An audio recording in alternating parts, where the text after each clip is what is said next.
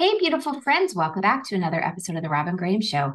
Today is a Friday Faith Foundation episode. It's just you, me, my mic, and scripture. I try to keep these episodes really simple. I just want them to be an opportunity for us to grow together in scripture and learn more about employing scripture in our businesses.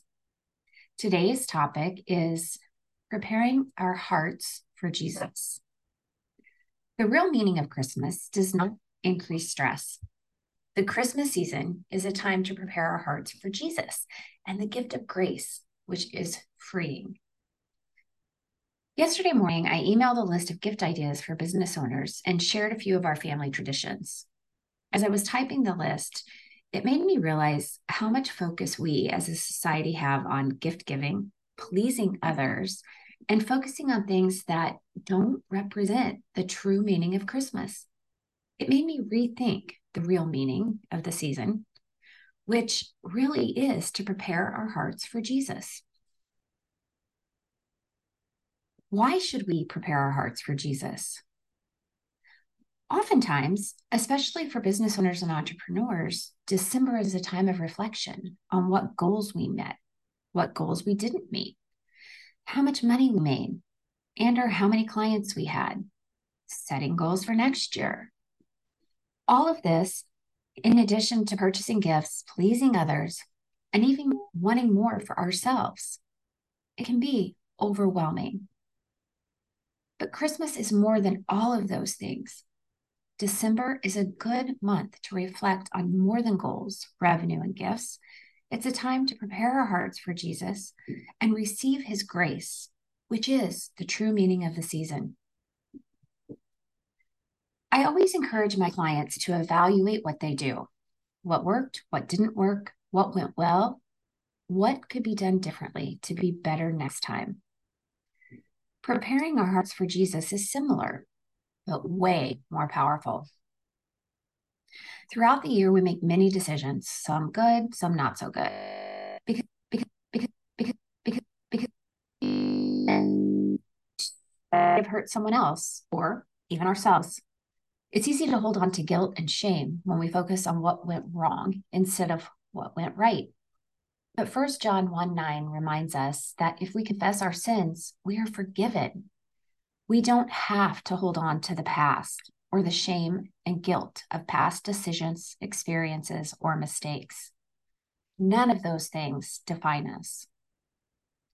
Christmas is a beautiful time to not only reflect on what's been good or bad, but to prepare our hearts to receive the gift of Jesus. Imagine the sacrifice God made to send Jesus to earth in human form. And he did it all for us.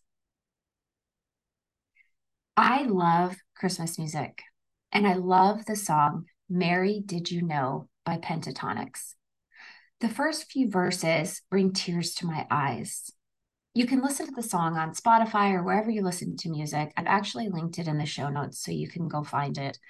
But the lyrics by Pentatonix that I'm referring to are Mary, did you know that your baby boy would one day walk on water? Mary, did you know that your baby boy would save our sins, our sons and daughters? Did you know that your baby boy has come to make you new? This child that you delivered will soon deliver you. Mary, did you know that your baby boy will give sight to a blind man? Mary, did you know that your baby boy will calm the storm with his hand? Did you know that your baby boy has walked where angels trod? When you kiss your little baby, you kiss the face of God. As a mom, I can't imagine the gravity of Mary's emotions, knowing she had the Savior for all mankind in her arms. If you want to prepare your heart for Jesus, ask the Holy Spirit to guide you toward recognizing what you need to confess to approach Christmas with a clean heart, a heart ready to receive Jesus. The forgiveness we receive through Jesus is described beautifully in Isaiah 118. Come now, let us reason together, says the Lord. Though your sins are like scarlet, they shall be as white as snow. Though they are red as crimson, they shall be like wool. I wonder what Mary knew. Don't you? Instead of letting stress abound regarding your year end or end of year goals and buying the best gifts, focus on preparing your heart to receive the best gift ever Jesus. Let your focus be on Him who focuses on you 24 7, 365. Focus on Him who loves you so much, He sacrificed the comfort of His heavenly home to suffer under the hands of sinners and die for you and me. His birth, life on earth, death, and resurrection are so incredibly powerful for us. Romans 8 38 39 reads, For I am convinced that neither death nor life, neither angels nor demons, neither the present nor the future, nor any powers, neither height nor depth, nor anything else in all creation will be able to separate us from the love of God that is in Christ Jesus our Lord. This, friend, is the power of Christmas. There is no shame or guilt with Christmas. Christmas is love, joy, and peace because that is what Jesus gives us. It's the reason he was sent to walk this earth to give us grace, our source of hope. The beauty of releasing shame and guilt is that once you confess your sins, repent of them, and accept the unfathomable gift of grace from Jesus, you can release what you've been holding on to. If you do this evaluation of your heart every day between now and Christmas, think of the joy you will experience when the day arrives. You'll be able to receive the gift of Jesus in a new way. God's kindness, generosity, and patience lead us to repentance, to changing our ways, to being better, which brings us closer to Jesus. Here's the reality though shame is from Satan. He's on a mission to distract us, and that's all the hustle and bustle.